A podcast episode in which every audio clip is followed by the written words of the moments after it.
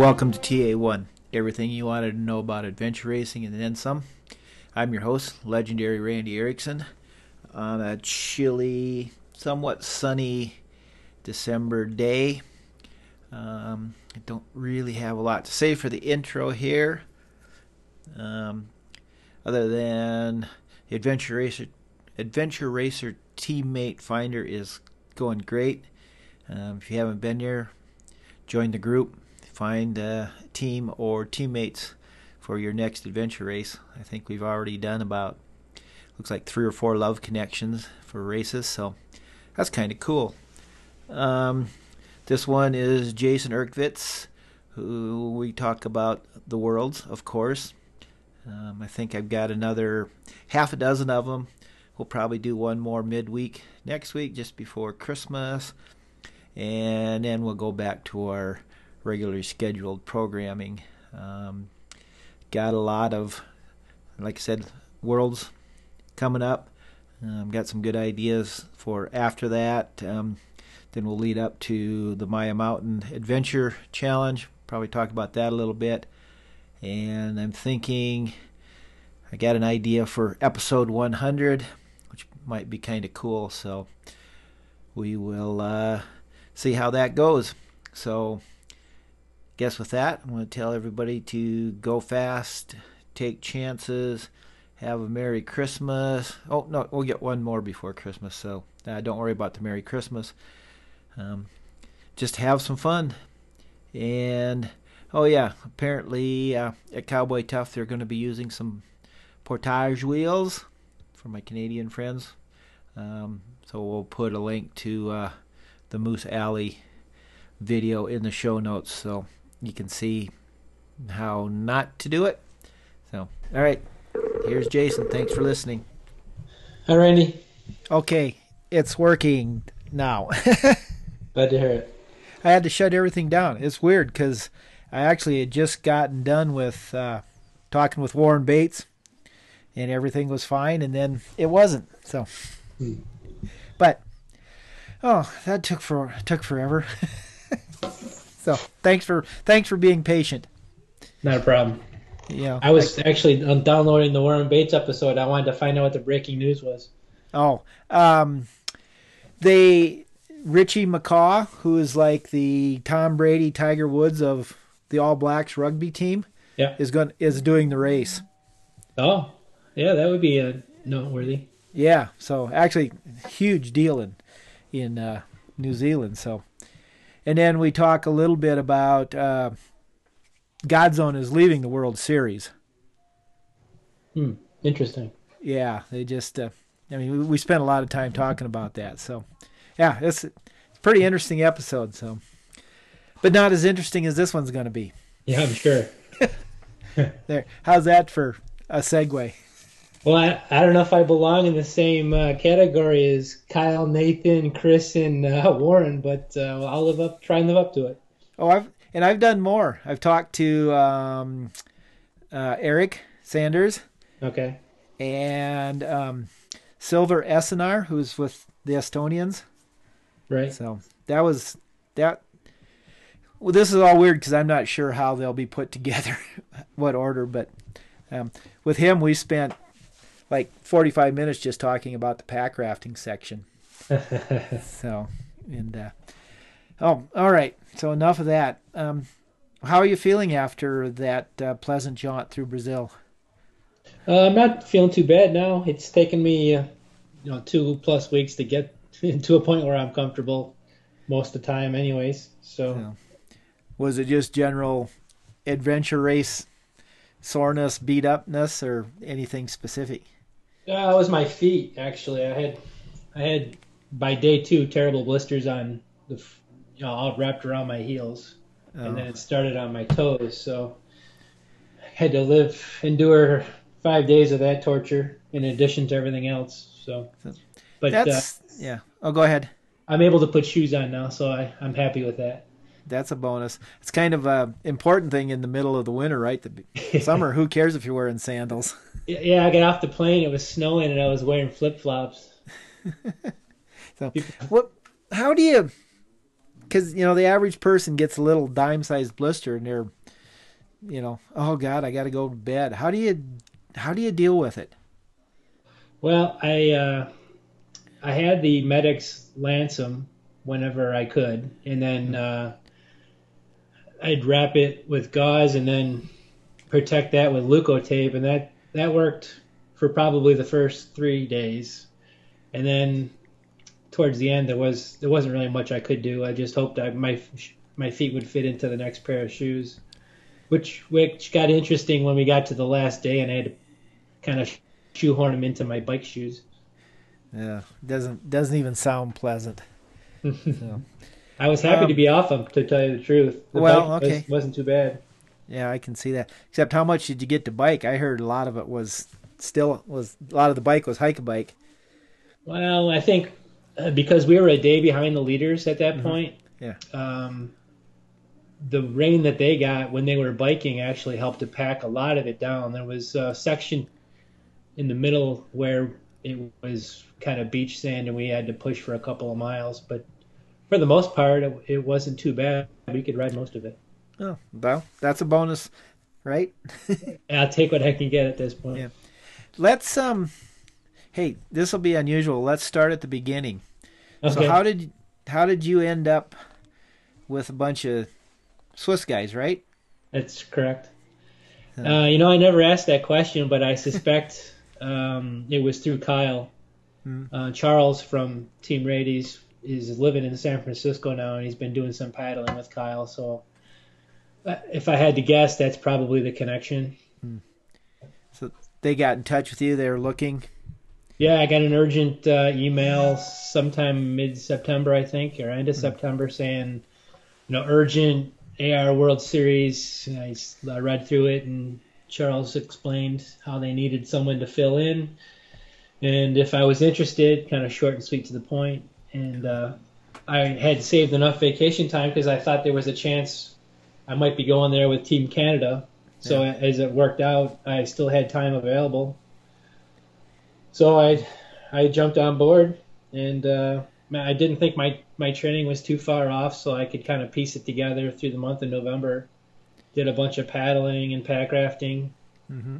and uh, I thought I was pretty well prepared by the time we hit the starting line. So, um, and I read read some of your stuff, and apparently half the race for you was getting there. Yeah, that was a uh, like Kyle. It was a bit of a pain actually, yeah. more tougher than I thought it was going to be. I had to go down to New York City to apply for my visa, and even that was a pain because you had to you had to get an appointment on this online calendar, and by the time I figured out what was going on. I went to the online calendar, and the appointments were all during the race, so that wasn't wow. going to work. And, and then I realized that you could kind of work your way around the system by just waiting for the next available appointment when someone canceled, and that enabled me to get an appointment ahead of time.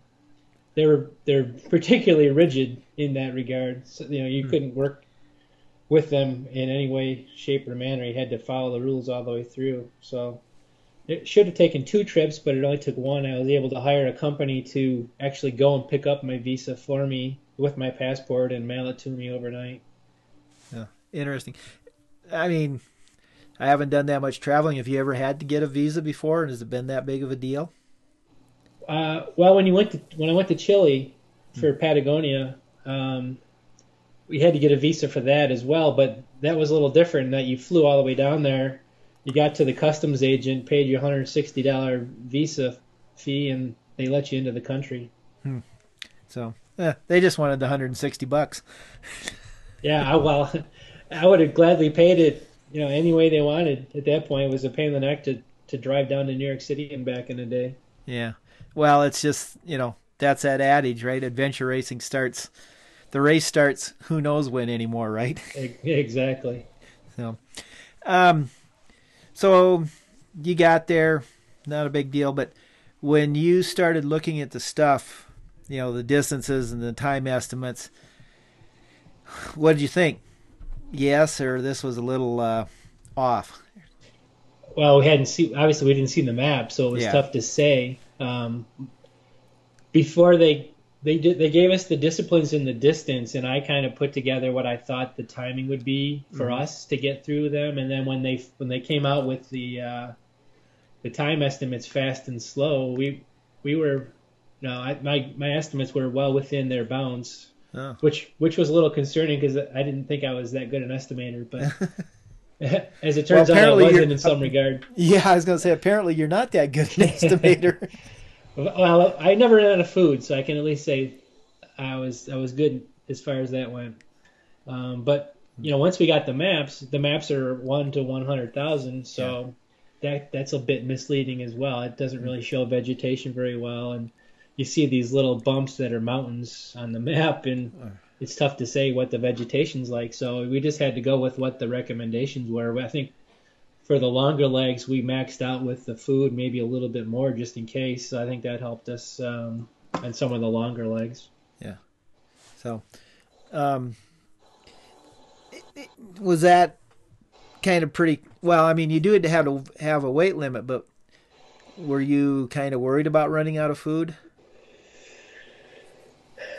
Um, some of the longer legs, like I said, we they had estimated 24 hours plus, and I I wasn't sure what they used for their basis for the estimation, but yeah. that seemed seemed pretty long. I'm on the longer legs. I wanted to make sure I had some extra food, so that's what I we threw in on those legs. We weren't really um, too constrained by the weight limits for whatever reason. We, you know, once we started weighing things, we actually were we started throwing in a bunch of liquids, uh, pop and things like that. So we were prepared as long as we could get to the bins. That was that was the problem.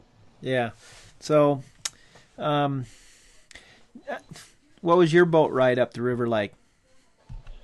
Uh, it was rough. To be truthful, it was like a sweat box. Yeah. The uh, you know the the bunk on our ship was um, supposedly air conditioned, but I think when they turned the lights out at whatever time it was, ten o'clock, it turned the air conditioning off as well, and you know, with 15 or 20 guys in this small little room stacked in there like cordwood, there wasn't a lot of a lot of air moving around. And uh, I, I'm pretty sure I woke up completely dehydrated. I could feel sweat running off me all night. I don't know how much sweat sleep I actually I got, but huh.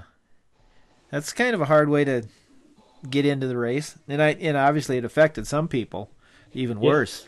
Yeah, I mean, I I was well aware of it being a problem. So you know, from the minute I woke up, I I was down in as much water as I could get a hold of the entire time till one o'clock. Hmm. Yeah. So, um, I haven't talked to anybody. What was the little um, school project like? You brought books down for the kids. Yeah, there was two schools. Actually, one was in Karumba that we went to um, the night before we left, and then we we brought books there, and they had a a little musical presentation. We handed out books to to the kids and then uh, we were supposed to bring more books, which I did. And uh, when we got to the the small little town where the race start was, they the kids kind of came out and greeted us, gave us uh, water bottles with filters in them, which was really nice. Yeah. And then uh, toured us around through their their little compound there, gave us a, a walk around the the edge of their facility. We got got an idea of what we were going to be getting ourselves into based on what we could see. And then uh, we did a little presentation where we exchanged books again. They gave us some hats and some flags. It was kind of fun. Cool. Did um, this is kind of weird because I'm thinking all these fun things to ask you. was there? Did you have an opening ceremony before you guys left, or was the schools kind of the opening ceremony? Uh, there was an opening ceremony where all the the local dignitaries. Um, everybody's everybody had a speech. Yeah, pretty much. And it was all in all in Portuguese. Uh, we did have uh, headsets that they were uh, translating into English for us, so that wasn't oh. too bad. Yeah, something about uh, South America, Central America, and giving speeches. They certainly like to do that, don't they? Yeah. Well, it's pretty funny. The the woman uh, kind of introduced everybody, brought them up on stage, and kind of gave us an idea of who everybody was, and then she introduced, I think it was the mayor and then he introduced everybody that was standing up on the stage again. so, but, um, all right, let's let's get serious here. How did how how did your race start? And, and, and just walk walk me through the race because that's that's what I really like to hear from you guys. Okay.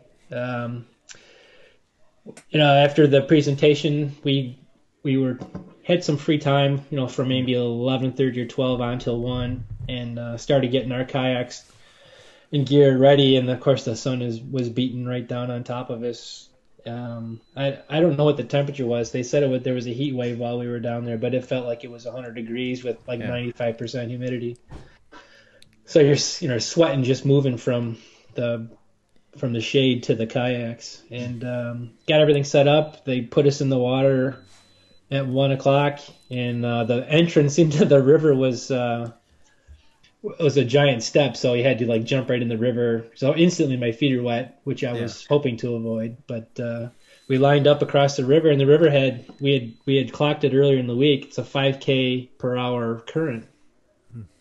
and uh, we have to. The first stage of the race was up the river for uh, 40k or whatever it was. So that our our boat speed was maybe seven or eight k per hour. So we against the current, we weren't making a lot of headway. Yeah. Uh, we paddled up the river, and you know, within the first hour, Tim, who I was paddling with, you know, he started to say, "I don't feel all that well, and I, I think this is the worst I've ever felt in a race." So, uh, at that point, you, know, you could see everybody was kind of working pretty hard, even around where we were. We had started to drop back a little bit, and uh, we decided to uh, take a break in the shade for five minutes and kind of let him jump in the river. At that yeah. point, you're totally forgetting about the fact that there's piranhas and alligators and yeah. whatever. And then that's what we we proceeded that way. You know, every hour or so, stopping for five minutes to try and cool off in the shade, and uh, it gave us an opportunity to drink and eat as well. And then uh, once we got we got off the river into that large lake in the sunset, um, and it was actually a, pl- a pleasant paddle, aside from the fact it was still pretty well pretty warm even with yeah. the sunset. And it was a clear night. Um, there was some really cool constellations in the southern hemisphere that I hadn't seen too much, so I was kind of watching that. And Charles was navigating um, towards the end of the lake. We found the opening where the little cove was, and uh, we took out there. And uh, as we're we were changing, I think we were 26 coming out of the water, which wasn't all that great, but. Um, and, and I could we could hear this noise up on the hill a little bit, and there was a team with a woman who was in a space blanket and was com- complaining in a foreign language which I didn't recognize. So it was obvious somebody had already started to feel the effects. I think it ended up being the the uh, Nordic uh, adventure team from Norway. Yeah. Um, and then the next the next leg was uh, a trek to a farmhouse along a bit of a farmer's path, and uh, we kind of jogged that um, passed a number of Brazilian teams along the way. I jumped a snake and saw my first tarantula along the way. And then uh, got to the farmhouse, and by the time I got to the farmhouse, I could feel I had some hot spots on my feet already, and I knew that wasn't good. So I taped them kind of quickly. Um, we got we filled up on water. They had rice and beans and things at the at the farmhouse. It was like one in the morning, which was nice of them to be awake awake for us at that point. Mm-hmm. And then from there, we uh, hiked up. Well, we went down a runway. All these farms in that area, for the most part, that's how they get supplies a couple times a year. Is everyone's got a landing strip because they're so isolated by all the water down there. That's the only way to get around, which is kind of interesting. Yeah. So we went up and over a mountain, past a radio tower down the other side, and by then it was daylight. And uh, we. I mean, how was that trek for you guys? Just Basic um, trek.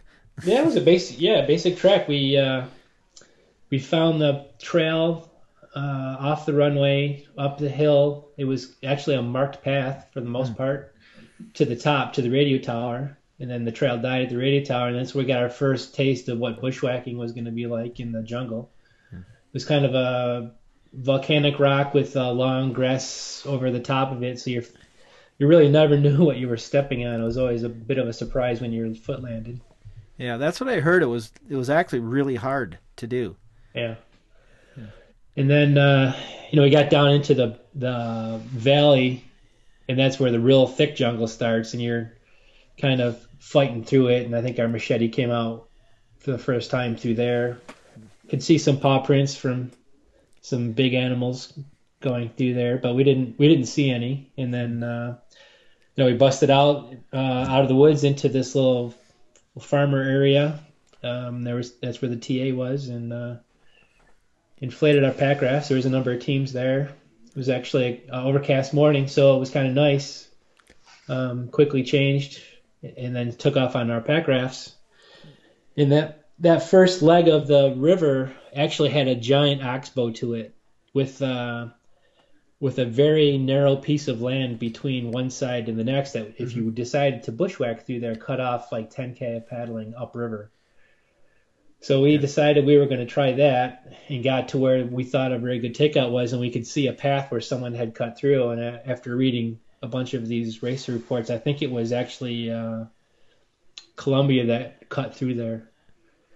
We kind of we took their path as far as we could, and then it, you know the jungle got a little denser, so we had to finally pack the pack rafts away, and then got a little further and turned into an animal path where you're crawling on your hands and knees, and. Uh, unfortunately, there was another Brazilian team. Unfortunately for them, there was another Brazilian team that followed us, and uh, by then we were fully committed to this route, and it was only about 250 meters across this little spit of land, I thought, and it took us three hours to get across it. so yeah. at that point, we decided, oh, it doesn't make a lot of sense to uh, to bushwhack around here, and mm-hmm. stuck to the river the entire rest of the paddle for that one. Yeah and that dumped out into another giant lake where yeah. the wind was whipping pretty well into our face. Um, and we had been warned that the conditions there could be pretty rough because it was really shallow, mm-hmm. and the wind was coming right straight down. The fetch was straight down the lake, and uh, we were making no headway paddling into it. With the, the, the Alpacka canoes have such high freeboard that it was basically a sail trying to paddle up river or up the wind. Yeah. So we got out and actually the water because the water was so shallow, it was about waist to chest deep. We actually walked with them towards the the nearby shore for about an hour until we got it was either sheltered enough where the wind died down or the, the wind died down on its own. I wasn't really quite sure. And we were able to paddle into this uh, little cove where the takeout was. There was two options for routes to get up and over this mountain. Mm-hmm. And uh, as we were approaching, we could see where teams were and where which direction they were going. They were all going straight up. So we thought, well, we'll do the same thing. We'll follow their herd path. And turns out uh, there wasn't really a herd path to follow, and we kind of went back and forth. What do we do? And there was a little indecision there. And I was like, look, I think the best route now, if we can't find a way up this really aggressive route in the jungle, is at night, is to go across this cove to the opposite side where the less aggressive route was and it was about 4K longer, but um, you you could follow the ridge line, at least in theory, all the way to the top where the checkpoint was. So yeah.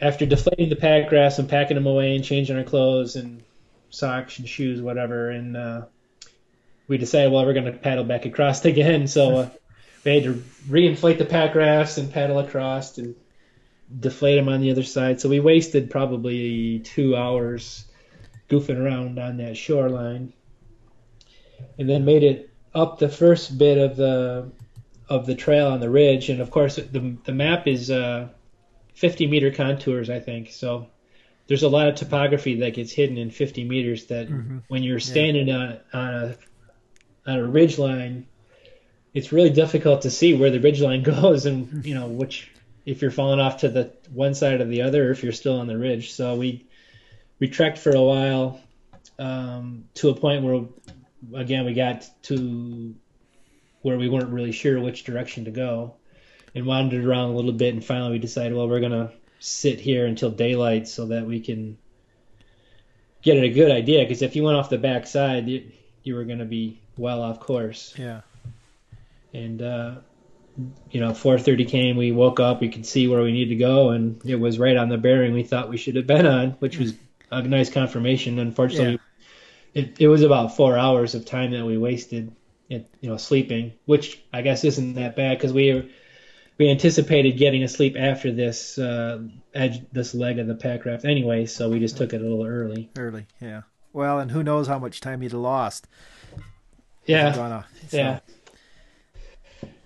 Yeah. Um, but I don't know how much time we slept either because there was no breeze and the mosquitoes were feasting on us. Yeah. Um, so, anyways, daylight came. We got to the uh, up to the top. We found quite a herd path from other teams in, in front of us and just followed that right to the checkpoint. And mm. this checkpoint was actually mis misplaced, I believe, yeah. although it was manned. Um, we heard some noise from some people as we were approaching, so we just kind of kept walking towards the noise. And uh, we didn't waste any time there. Fortunately, I know technically wasted a bunch of time looking for it. Probably some others.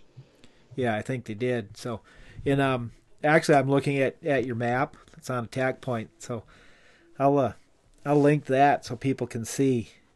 Okay. Just just what you what we're what you're talking about here. So it's it's very interesting to listen to you talk talk about it and and be looking at it at the same time. so, but so because actually the people that took that conservative, you you actually just walked right up to it. Is how it ended up working out, right? Yeah. And the and the aggressive one, they hunted forever. Well, they a lot of them got cliffed out because if you decided to go straight to the point, it was, mm-hmm. you know, the last 400, 300 meters or whatever was straight up. So yeah, they there was a number of tracks you could see the GPS their GPS track showed them they'd get to the cliff and then they'd they'd tip to the west and walk around to get get up to it. But if you were still aiming for the for the peak or whatever, you you still had a chance of walking right by it. And I think wow. a number of teams did. So, yeah, that's kind of unforgivable to be that far off with the checkpoint. I think. Yeah. Well. It, yeah. it is what it is, right? You, yeah, you can't set every single point. You have to rely on people to. Yeah. To that are going to be manning the checkpoint to put it where it's supposed to be, I guess. Yeah, my favorite story like that's the first year Paulette went to Patagonia, and there was a Tyrolean across the river, and the guys that went up there to set it up and you know set it up like 2k from where they're supposed to because they thought it was a better spot. Yeah. If you're gonna wander 2k looking for something that's a that's yeah. not uh, something you want to be doing. No not not when it was a cutoff also so. Right. But yeah. So you hit that good then then we're then what's how much more trekking you got to do then uh, so then we had to trek down the backside mm-hmm. of the of that mountain. It, um, you know, everything on the map looks very short. Oh, that's yeah. just a little bit down the down the hill, and then you catch this little trail, and then take that to the TA. Well, the we followed a reentrant, and then we followed another reentrant, and then we got down into this. That meant another uh, a dry creek, and we followed the dry creek, and then that wasn't making a lot of sense. And we really wanted to hit this road because once you got down to the flat flats, the jungle got really really thick. So we, you know, we all wanted to stay on on line for that. And uh, there was a bunch of indecision. What do we do? Let's do this. Let's do that. And finally, I was like, I don't care what we do, but we need to make a decision and keep to it because you know every every 50 meters we kept changing our mind. So we yeah. we finally decided just to walk down that dry creek bed, and it, fortunately it ran across the path that we were looking for. We took that into the TA. Um, and then I think the the next leg right out of there was a trek, the mm-hmm. the mountain trek. And my, when we got to that TA, uh, you know, I knew my feet were in pretty bad shape, so I had that was the first time I had my the blisters lanced, and I, I was thinking this next leg is supposed to be 68k up and over a mountain range. this is going to be interesting. yeah, that's a good. Yeah, I like that word, interesting.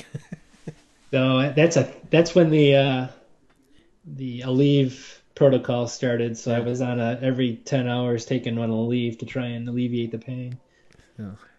It it helps some, right? But it it takes the edge off, which is just all you can ask for at that point. Yeah. So, so how so, long was that trek then? Well, it was supposed to be 68k, but for whatever reason, it was about 20k shorter than that, which yeah. I was pretty thankful for. Yeah. It was actually a beautiful track. Um, early on, it was uh, kind of along the the valley floor, and then we found a reentrant and took that uphill, almost straight uphill. Found a nice, a beautiful waterfall to refill up on, and uh, you could stand at the top of the waterfall and stare into the valley. We just come up, so it, that was the first inclination I had where, you know, the terrain was starting to look a little bit like uh, Chilean Patagonia. Kind of reminded me it was very similar. Hmm.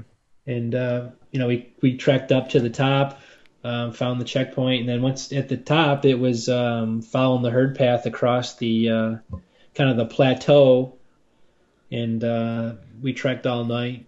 Um, came across the three Brazilian teams that we seemed to keep running into the entire race. They somehow would get ahead of us, and we'd we'd we'd trek up on them as they were waking up from a sleep. And I was, I was like, why don't we just follow them because they seem to be getting a lot of sleep and they seem to know where they're going. yeah. So as daylight came up, um, that was right when we first started getting into the very big uh, terrain for the tops of the, the mountains, and it was you know 360 degree vistas in every direction was beautiful, and you could mm. you're standing up on top of the mountain and you could see the valley down below and all the you know, Pantanal uh, waterways and the Paraguay River was down there. It was really cool. It's just you know with the beautiful sunrise. Yeah. But then, of course, as the sun comes up, it starts to beat on you again with the heat, and you know we started to run out of water again. We went over the tallest peak in the in that mountain range, and there's no water on the top. And fortunately, there was a fantastic breeze at the top at the higher elevations, which kept us relatively cool. Um, we, the descent down from there was kind of steep early on, and then uh, we got into the vegetation, but found water, which was nice. Mm. Um, and as we were doing that, we started to run into more and more teams, and all of a sudden, you know, there's like six teams around us all together. I don't know what what happened to make it all conspire together, but you know, now you're with we're with Phoenix and uh, Peak Performance and Yoga Slackers. So I was thinking in my head, you know, we're we're probably pretty close to being top 12 now for whatever reason. Yeah. We've managed to work our way back into it again. And uh, there was two checkpoints we hit uh, on tops of peaks um, with really really steep descents where you're basically sliding down a dusty hillside. And we uh, we were looking for a river in this valley, the next valley we were coming to. And I remember as we came down it, I ran out of water, so I was kind of loopy at that point. And uh, we hit some water, and um, we took a bearing on it, and it was not going exactly like the river showed on the map. Mm-hmm. And all this time, there was a red line that we called the Shubi line, where she had trekked through there and the, the red Shubi line was right in the valley we were supposed to be in, but it was kind of walking at an angle for a while, and then it kind of got onto this river and kept going. And the angle of that, the Shubi line right there, was the same angle, or same um, bearing that this little creek was on. And I was, I was adamant that we weren't standing in the river that we thought we were. We were in some parallel little creek, and turns out that was the case. So you know, all these teams are kind of gathering water, and then all of a sudden they're all gone. Quietly, they all escape, and uh, we're on our own. And uh, you know, we started to bushwhack in the direction I thought the river was. Then we it got too thick, and we gave up on it, and we decided to walk this creek out. Well, the creek kind of meandered for five or six hours or whatever, and moral to the story there is we we missed the trap door, the quick and easy exit, and mm-hmm. uh, we we made it longer on ourselves. Walked through this this river valley, this little creek valley to the to the road we were looking for. Um, and all the while, you know, the, the first time you come across the crocodile, you're like, wow, I'm going to give this thing some berth and make sure I'm nowhere near it. And then, you know, by the time the night three or night four comes along, it was nothing to be in the same sh- small body of water with like 10 beady eyes staring at you the whole time and not even thinking anything about it. So that was pretty interesting. It's, you know, you scan your headlamp across this little pond you're going to walk through and see 10 sets of eyes looking at you. Yeah, that's interesting because that everybody I've talked to is like, yeah, after a day or two, no, nobody even thought about the crocodiles. So it, it's amazing how soon you adapt to something, isn't it? Well, it, yeah, it helped that they they decided they were just going to stay where they were. No, they yeah. didn't ever seem like they were aggressive whatsoever. And I think it's probably because what they eat. They probably eat frogs and fish and whatever. Yeah. Yeah. They don't want no. They don't want no stinky adventure racers. Yeah, exactly. Especially on day four. yeah. So we finally found the. Uh, we found the way out of that one, um, and we we transitioned to a paddle with the current down the Paraguay River, which was fantastic. Yeah. In the morning, and uh, we so we tied the boats together and rotated uh, through one hour sleeps while we paddled. And I think we had the sails up for a while as well, which worked exceptionally well. Is let me ask you, is there any better sleep than floating down a river? yeah, it's like a giant waterbed. It was fantastic. There's, you know, I have video from Primal Quest of of Team Godzone, and they're going through like some class two, and they're just they're just all, you know, the guide's just paddling, and they are out of it. So it's like, yeah, they're tired. Yeah, it doesn't take much at that point for sleep. yeah. Sure. The only thing is, is I, I laid down, I put my my buff over my face and my sunglasses over the buff, and then my hat on. I was flat in the in the kayak, but I had unzipped my PFD and pulled my jersey and my uh, my shirt up, so my my chest was a little exposed, and I got a massive sunburn right in the square of my chest.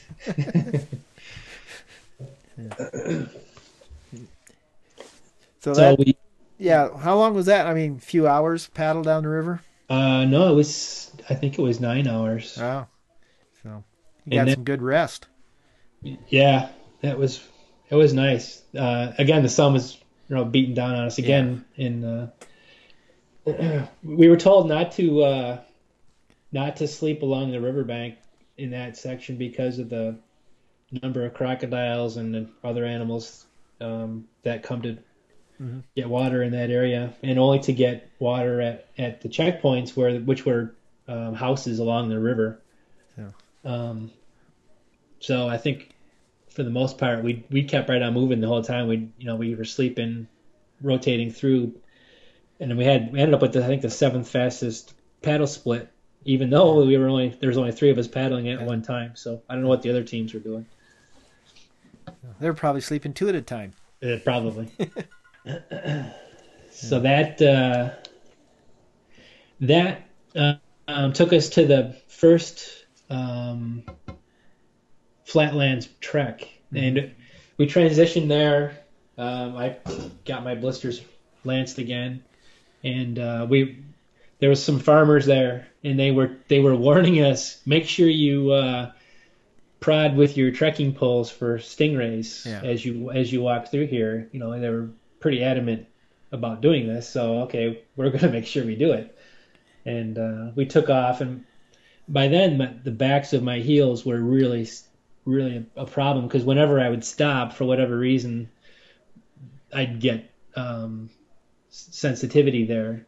If we were moving, th- they were fine. They were numb enough that I could keep moving hmm. without too much pain. So we took some time there, and the initial startup was pretty painful on that. I remember, and we uh, we had a dog following us, so that was kind of distracting me for a while. And the the trekking was actually pretty good. There was a lot of dry areas and some some little ponds that we'd come to that you had to skirt around. And then as night fell, we got deeper and deeper into it, and the you know this started with ankle deep water, and then a couple hours later it's knee deep water, and then by midnight it's waist deep water. And again, we're we're poking with our trekking poles as we go, and we saw a couple of stingrays. I got some pictures of them, but we actually cool. scared them away. It was kind of neat. And it's the where we're trekking is. I could have swore it was a, uh, a river that we were walking up, and there was a river that was parallel to the path that we were on. I thought for a while maybe we had somehow gotten onto the river instead of the uh, instead of the path, but it's so flat there. It, it was probably all river at that point. It's all you know flowing downhill from the five meter hill it happens to be coming out of. yeah, five meters and hundred k maybe. exactly. so we got through that, and uh, right before morning, we actually there was probably a six or seven hour stretch where it was continuous water. Hmm. Um, so we didn't have an option to sleep whatsoever.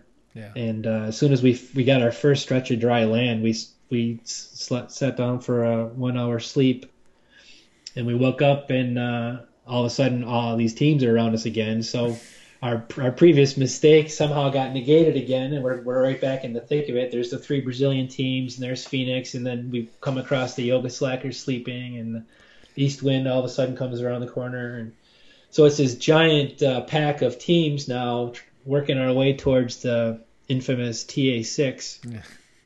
and uh, the sun again was beating down on us. Even by 10 o'clock, it was atrocious, and the it was uh, kind of this flat um, prairie land, I'll call it at this point, where the the ranchers' cattle would kind of graze, and they put numerous uh, tracks on this uh, area that you could follow for a while, and then they just kind of disappear. And the way the map was set up, some of the tracks were there and some weren't, and some of the waterways were there and some weren't, and some of the vegetation was there and some wasn't. So I think Anita was navigating at this point. She's got a very good sense of how far she's walked relative to the you know the time. So she had a pretty good idea where we were, but she wasn't always sure what track we were on.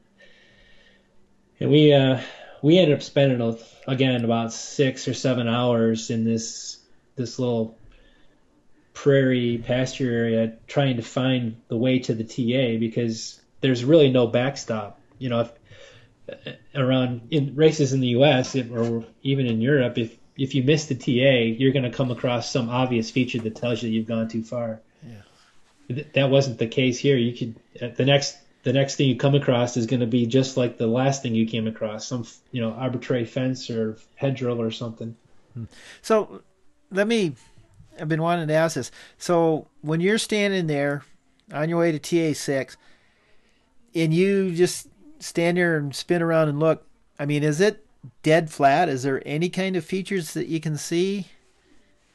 Well, um, there was a ranch that we came across. There was actually a guy that was working in the ranch, and he he sold us some mangoes. Um, so there it was all dry land, mm. and there was a lot of vegetation. It was kind of a, a cool edge of the jungle type of thing where you, as you left there on out of the ranch, you were walking in this.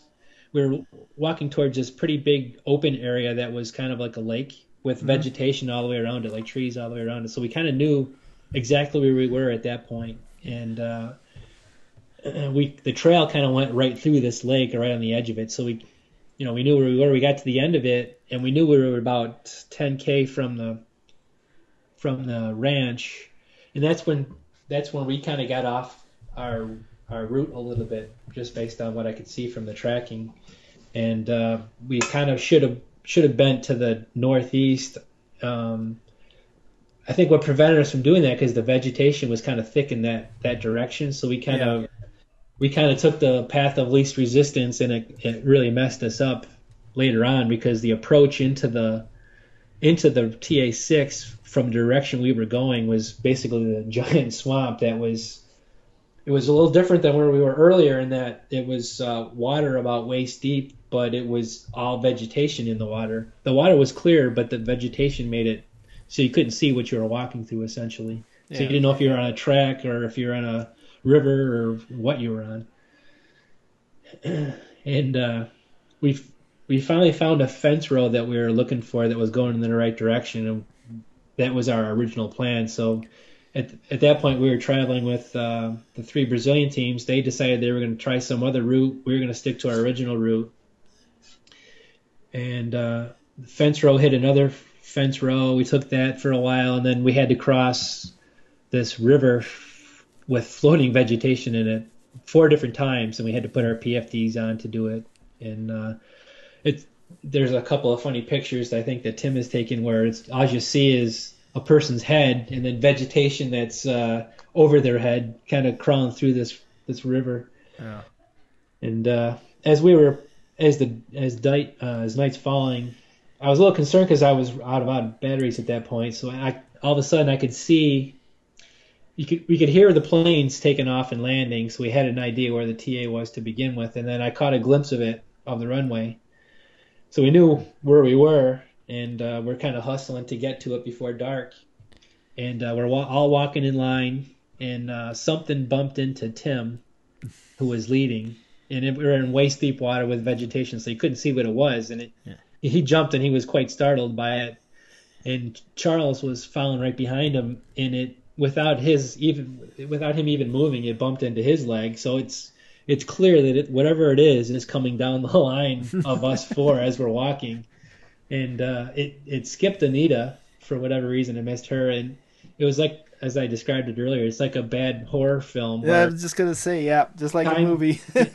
time slows down to like you know, hours for seconds, and uh, I remember thinking, well, I'm the next one in line here, and uh, I remember moving to my right, and I didn't do it quick enough, and whatever it was, uh, hit me and kind of knocked me a little bit on my feet, but I had my trekking pole, I think, and I was able to stabilize.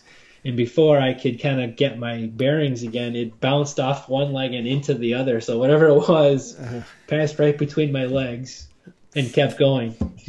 yeah. I'm kind of kind of happy it wasn't hungry, whatever it was. That's, yeah, it's curious. You probably don't really want to know what it was. yeah, I I can only assume it was a crocodile or a snake, one of the two. Yeah, either one, both suck. yeah, I was happy they were they kept moving, whatever it was. So, you know, at that point, we didn't care what was going on. That we wanted to get out of the water as quickly as possible, and uh, we kind of found a higher body of land that enabled us to get out of the water, and uh, we trekked down the runway past the cattle that were now in their pen that we'd seen earlier out in the prairie running around, and uh, made it to the to the TA.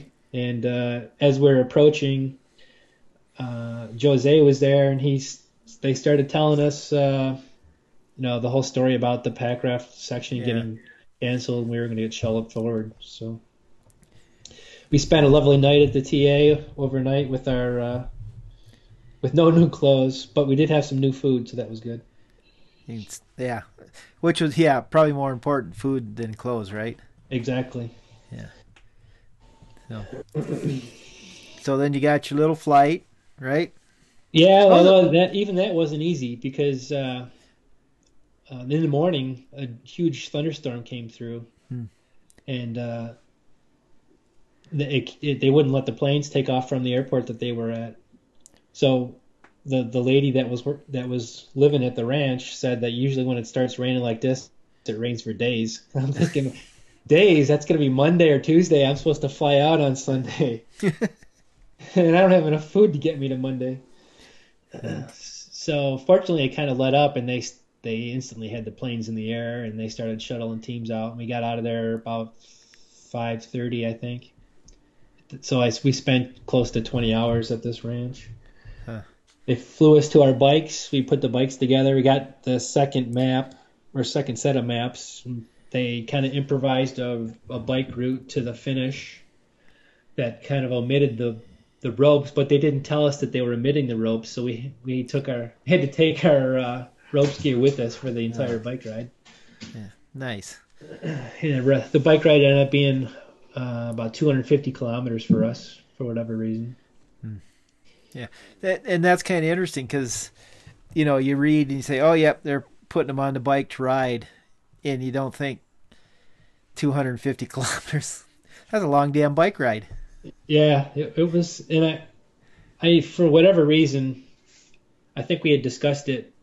You know, the last leg of the race was uh, was a bike, ropes, and bike, and I I was thinking that they had put us right at the beginning of that. They short course us right to like TA ten or whatever, hmm.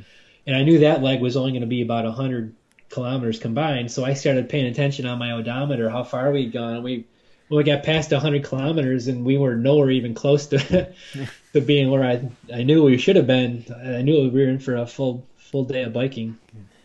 Yeah. It was it was kind of interesting because we came across uh, a ferry that everybody got held up at. So I, we come rolling in, and uh, there's like ten teams there. There's the Brazilians again. There's uh, Yoga Slackers. All all these teams, East Wind that we'd been seeing over and over and over again. They're all sitting at the ferry waiting. Yeah. So uh, you guys were kind of like the tortoise, just kept catching up with them. yeah, exactly. so the ferry showed up at 6 a.m. and uh, just before we were about to uh, take off, Silva showed up. They were still on the full course at that point. Mm. It was pretty impressive that they were still able to bust it like they were uh, that far into the race. Yeah, yeah. We got across. Go ahead. Go ahead.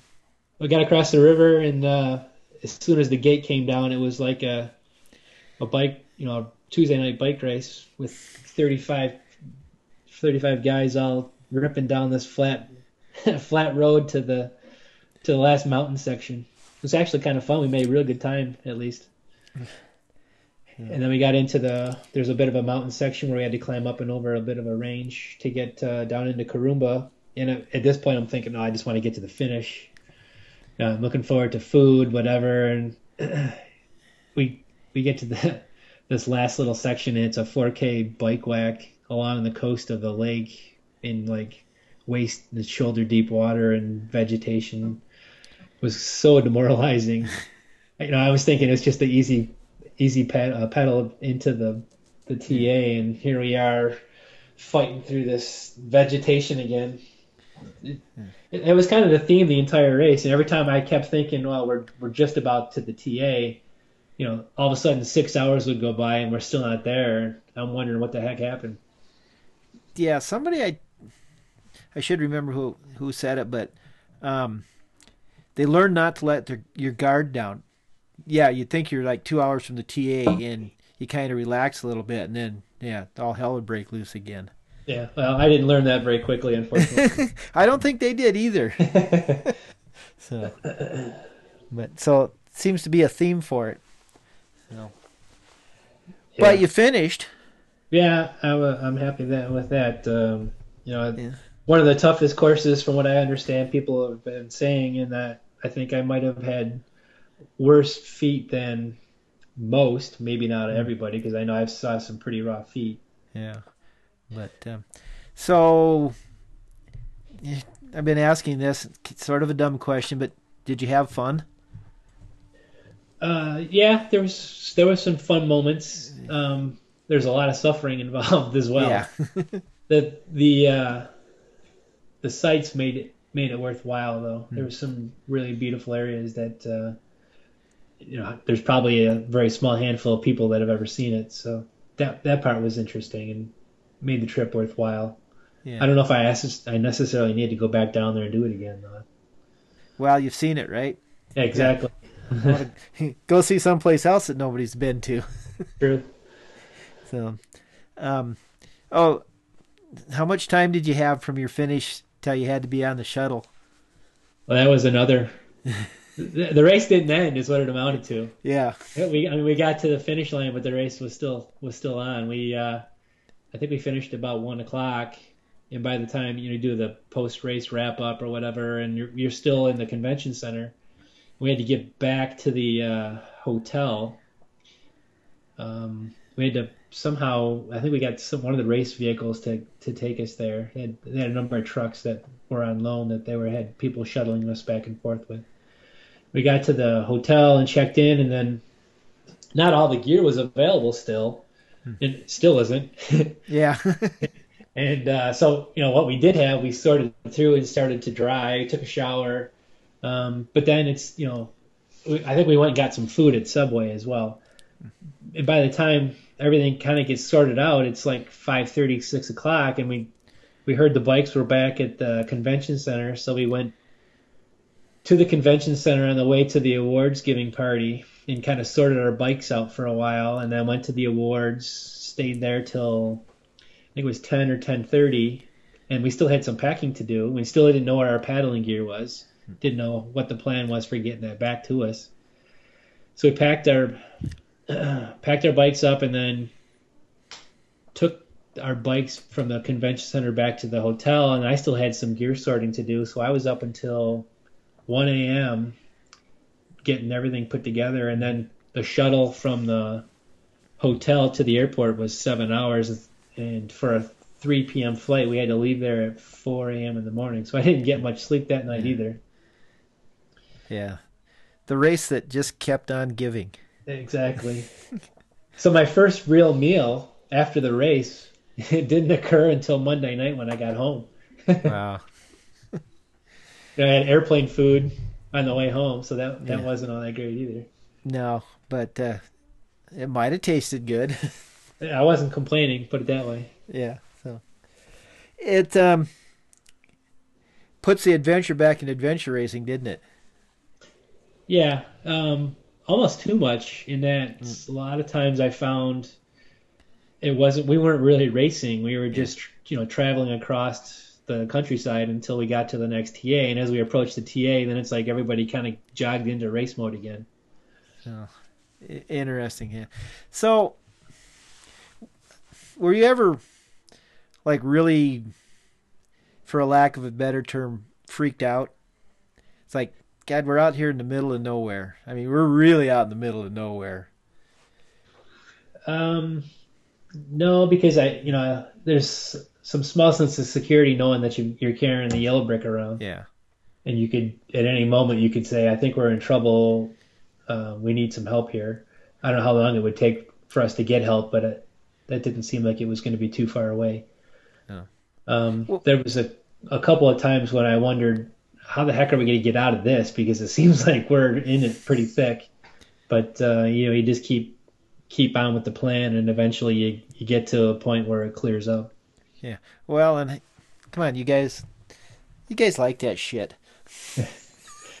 it's it's fun to know that when you get put into a nasty situation, um, you can work your way out of it. Yeah. Yeah, it is pretty pretty cool, isn't it? Assuming the map is correct and everybody's coherent. Uh, that's yeah. One thing I've been interested in the maps. How how do you keep remembering or keep it in your mind how big that scale is? Uh, well, what really brought it out to me, I was I was navigating on the uh, on the, most of the paddle sections. So in that, as we're approaching that uh, TA or uh, checkpoint seven, I was looking at the map, and the, the map showed that mountain range was just kind of like a little molehill on a on a one to twenty four thousand map. It was pretty small, but on a one to one hundred thousand map, it's it was big. And when I finally saw it, it was it. It took me a while to figure out. Um, geez, that's where we're going. and uh, this, you know, the fifty meter contours uh, as compared to a ten meter contour, yeah. which I'm, I'm used to looking at, is a is a big difference.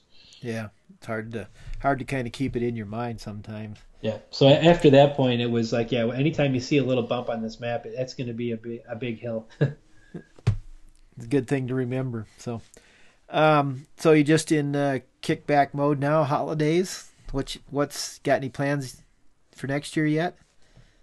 Um, actually, I'm I'm desperately behind on my uh, preparation for ski season. so this kind of delayed that by about uh, six weeks, and it's I'm just starting to get back into the swing of things here, swimming and uh, running and biking again, roller skiing, waiting for the snow to show up.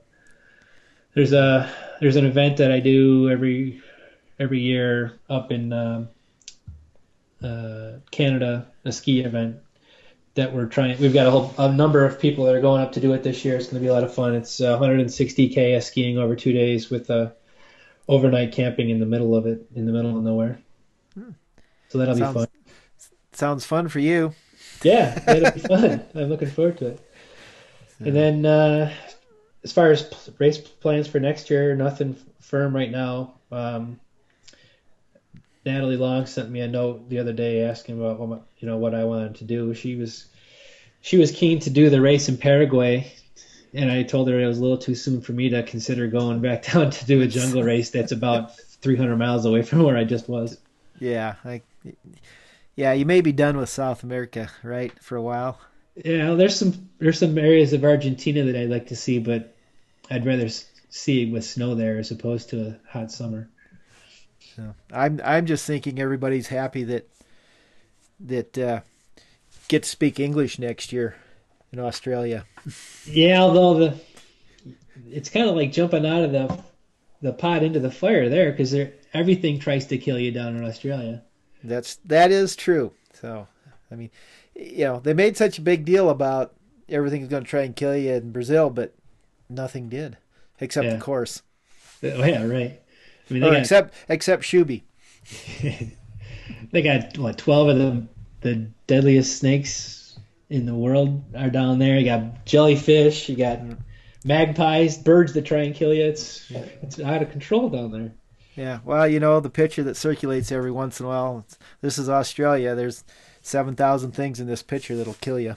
yeah, right. So, but having said that, I'm sure uh, Craig is going to put together a fantastic course. And, no, I'm, uh, I'm, yeah, sure. It'll be be epic, but it may not be as long. epic. Yeah, well, I'm way. sure people won't be upset by that. Yeah. Um, just quickly, do you think it's gone a little bit too far in adventure the last couple years? You know, the last two worlds have been that way. you know, Alaska was pretty adventurous. I mean, even Cowboy Tough was was fairly adventurous. Primal Quest was was hard for people. I mean, what do you think? Maybe need a little more racing. Uh, I don't know. I I can't really speak for the other World Championships because I wasn't there, but this yeah. one um, was certainly a test. Yeah. We had you know nasty terrain, nasty environment, and temperatures to deal with. Um, yeah. But know, my feeling is it's supposed to be an adventure. I guess if it were if it were easy, anybody could do it. There you go. If it was easy, I'd be doing it.